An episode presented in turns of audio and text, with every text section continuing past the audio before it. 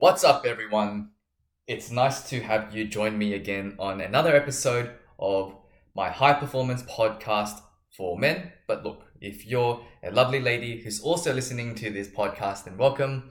Most of the things I say and how I say things is catered towards men, but please welcome, enjoy whatever I'm about to say, and let's have some fun. Okay, I've had quite an interesting few days in terms of my coaching career. As most of you know, I just finished the 10 day performance camp, but on the side, I would also train other men. And these men don't have nearly as much of a high commitment as what Will went through these last 10 days. These guys are, I would say, casuals. They train once or twice a week and they say they have goals, and sometimes they get there, sometimes they don't. But for most of these guys, it's about getting healthy. Anyway, a few guys approached me this weekend and they told me about their goals and how they would like to achieve them. And I'm all for setting goals. I'm also extremely, I would say, aware that a lot of people will say certain things and they don't necessarily follow through. And as a coach, my job is sometimes to point out to them that they, unfortunately, are a little bit full of shit. Obviously, I won't say it in that way, but I do have to make sure that I do my job and I have the uncomfortable conversation to tell them that they have gone back on their word. And I haven't just done this for my clients, I've done it for my friends, I've done it for the people who just ask for my advice. I've done it in my consults as well. When guys tell me about all the things that they want to achieve, and when you really break it down, when you really ask them, okay, well, what's the plan? Or what have you done so far? You quickly realize that everything they've said are just words, and everything around them starts to crumble. They start to stumble on their words, and you realize, oh, this guy has built up a fantasy in their mind and they actually are full of shit. So, what I've decided to do today is give you five signs to know if he's actually full of shit. And this could be your friend, this could be a close male friend, or just somebody who you know. This could be your client. For the ladies listening, this could actually be somebody you're considering dating or entering a long term relationship with. Or maybe this is even your husband. I don't know. I, I'm not exactly sure what situation you're in. However, here's what I will say you can't apply what I'm about to say to women because we know that men and women are different. Okay, we know this. Men and women are more similar than they are different, but there are large differences between the two sexes and it affects how they behave. So even though I'm talking on the on the basis of men, it doesn't mean that everything I say is 100% correct on men. Nothing is ever 100 correct when 100% correct when it comes to the sexes, but it's pretty accurate. So I've given you five reasons. Okay? And I'm going to explain a little bit about why these are important. Reason number 1. If you have a mate who's always got a reason why he continues to do something or he just won't do something. Okay? If you've got a mate, for example, who says he's going to quit smoking, but he continues to smoke, you ask them, okay, you said you were going to smoke, what's what's stopping you? And they'll say something like, it's been really busy at work and I just don't have the mental capacity to do, to do that. And then you say, okay, and you wait till the point where maybe after a couple of weeks, work's not as busy, and you ask them again, how's work? They say, oh, it's been pretty good now, everything's settled down. And then they go outside, they draw a cigarette, and they start smoking. And then you ask them, dude, I thought you said that when work calmed down, that you were going to stop smoking. This is called the backup reason. The backup reason is when the first reason runs out, then he starts with another reason. Oh, nah, it's because I've been stressed out from other things. Maybe my girlfriend's been giving me the shits, so I continue to smoke. But then you say, but you said that after work you'd stop smoking. And he goes, yeah, yeah, yeah. No, it's just, I will, I will, I will. It's just that after my girlfriend stops being so stress stressful and stressing me out, then I'm going to stop smoking. That's the backup reason. And you bet that after a year's time, when the girlfriend is not exactly stressing him out anymore, he will continue to be smoking because deep down, deep down, he doesn't want to quit. Deep down, he just says he wants to quit. Maybe he wants to sound good in front of you. Maybe he wants to sound good even to himself, but deep down, he doesn't want to quit. And that's why, no matter how many times he gives you a reason, there's always going to be another reason. There's always going to be a backup reason, and another backup reason, and another backup reason. Girls, if this is the guy you're, you're dating, I'm not saying that he's a bad person, okay, but you just have to know that his word probably doesn't mean that much. If he makes you a promise, something large like he wants to marry you and stay with you forever, I don't know. If he can't keep his word to something as simple as, I'm going to quit smoking, or I'm going to look after my health, or anything to do with some sort of behavior change, if he can't keep his word to that, do you really think that he could keep his word to something like marriage, which is the hardest thing you can do in life, in my opinion, besides raising children? It's one of the hardest things you could do. Okay, so that's number one. He's always got a reason, and after that reason runs out, he's got a backup reason. Number two, he never takes accountability for the things that go wrong in his life. This is definitely for both sexes. However, in men in particular, when something happens, let's just say someone's late. I've had this many times in my sessions. If some of my clients are late, I will call them and say, hey, where are you?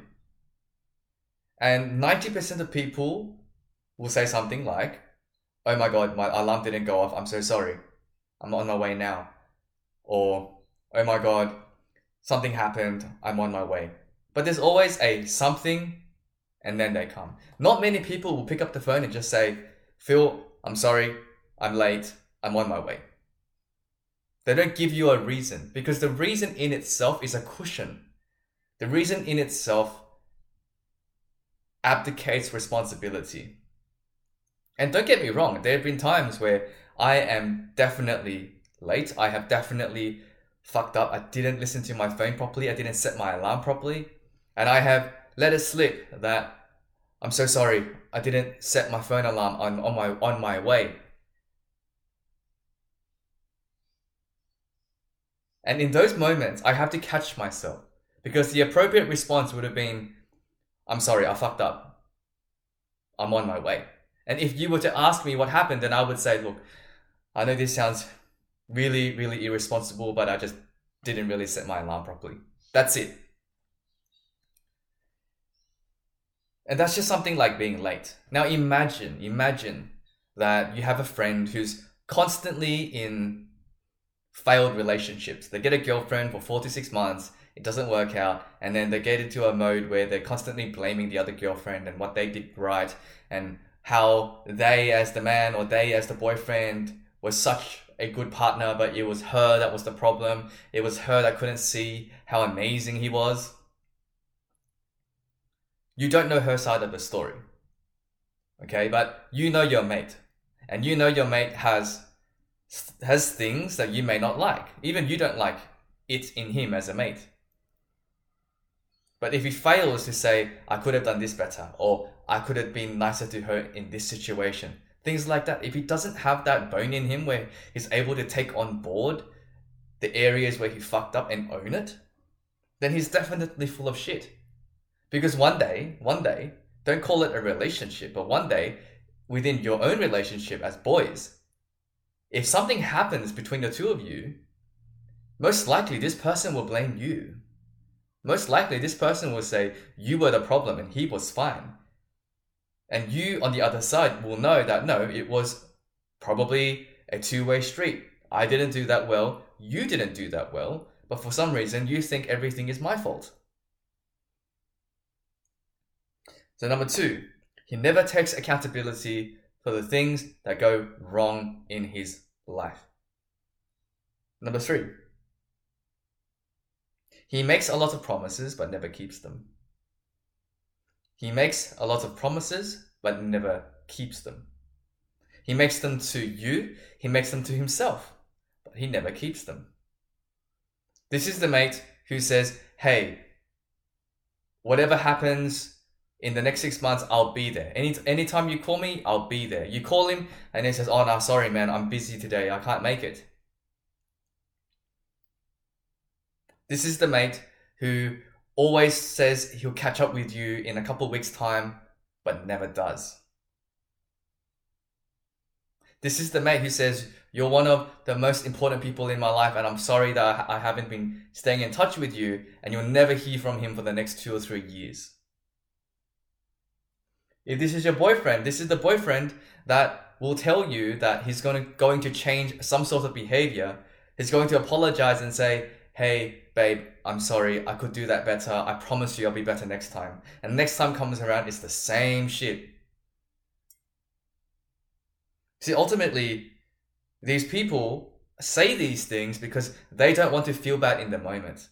Sometimes they don't want to feel bad in the moment, but also they don't want to make you feel bad in the moment. And you might think that that's a nice thing to do.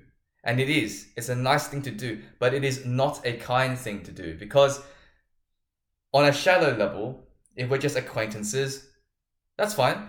Like, I didn't know you anyway. But on a deeper level, if you are supposed to be boys and I'm supposed to be able to rely on you as one of my good friends, and you make those promises to me, then you've just thrown our friendship in the bin.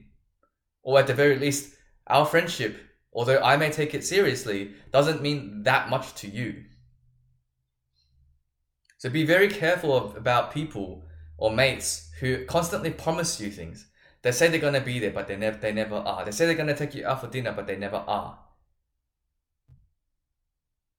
They say they're gonna help you, but they never do. These are the sort of people who just leech on your friendship, but you won't get that much back in return. Number four. This one is a an observational one, but they make a joke out of everything. Everything. We all have that friend in the past who, even if it's one of the most inappropriate moments you could choose, will make a joke. Anything happens that's serious, he's the person with a joke. If something touching happens, something sensitive happens, he makes a joke. He might even joke about the, your accomplishments. You might think that this is a maybe he's just a funny trait. However, what I've learned over the years is these are the types of people who just cannot take anything seriously. If you are in the same room as this person when someone is crying or having a breakdown or getting really angry, these people will make a joke because they are uncomfortable with the seriousness in that room.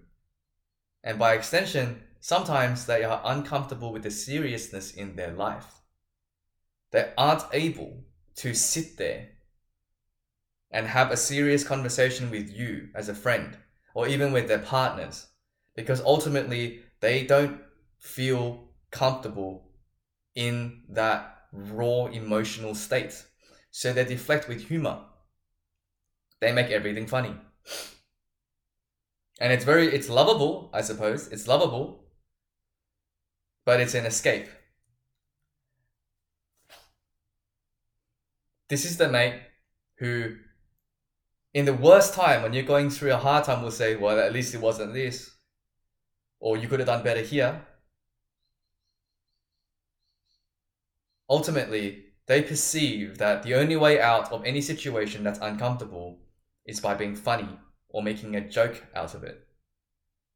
And you and I both know that That is true to an extent for some such situations, but at other times, it actually takes balls to be serious and go, we shouldn't be joking about this until we've completed or solved this issue. Because beyond the joke, they don't have much to offer you. Beyond the funny side of things, they can't give you any constructive feedback or advice that you might want from a very close friend, especially if you're going through a rough time in your life. Number five. This one's a big one. When this friend tells you something about what's going on in their life, they only look for you to agree. They only want you to tell them that they're right, that the situation was against them, that they've done everything properly, that they did everything perfectly. There was no way they could have done wrong. And when you decide to challenge them or just ask an open ended question, they become defensive. These are the mates who will question you and gaslight you about your loyalty or whether you're a true friend if you if you just think maybe there's two sides to their story.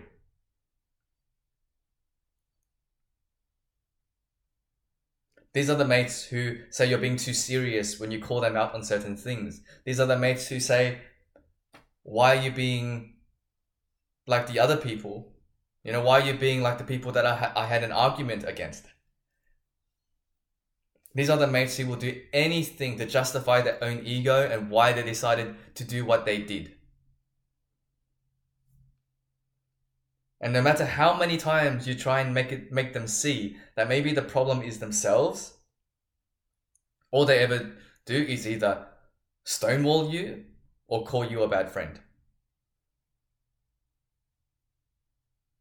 If you have a friend like this who's only really interested in what you can say to agree with them or comfort them, that's not really your friend. Because the moment that you have your own opinion that isn't aligned with theirs, they will discard you. And I have had this happen to me in the past, not just from guys but girls as well. And in this current political climate, it depends on whatever you're talking about. But if you have a disagreement, these are the friends who will just not talk to you anymore. One might argue that you don't need these people in your life, and if you did, then maybe I'd agree. But at the same time, if everyone's being truly, truly honest with each other, no one is going to have 100% agreed opinions. Even amongst my own close friends, we disagree on certain things. But the disagreement is a process for us to explore and to understand each other's point of view. We don't lose our friendship over it. In fact, we are curious as to why the other person thinks this way. So that's it, guys. That's my five tips for how you can spot whether your friend is full of shit. To give you a quick recap number one, he's always got a reason why he didn't do something. And then after that reason expires, he then has a backup reason. Number two, he never takes accountability for all the things that go wrong in his life. It's never his fault. Number three, he promises you a, a lot of things, but he never keeps them. No promise ever comes through. Number four, he makes a joke out of everything. Everything is jokeable. Nothing's off limits. There's no such thing as bad timing. He has to be the funny person. And number five, they are only interested in your company when you agree with them, when you are able to support their views. But when you're not, they don't talk to you. In fact, they might even say that you're a bad friend.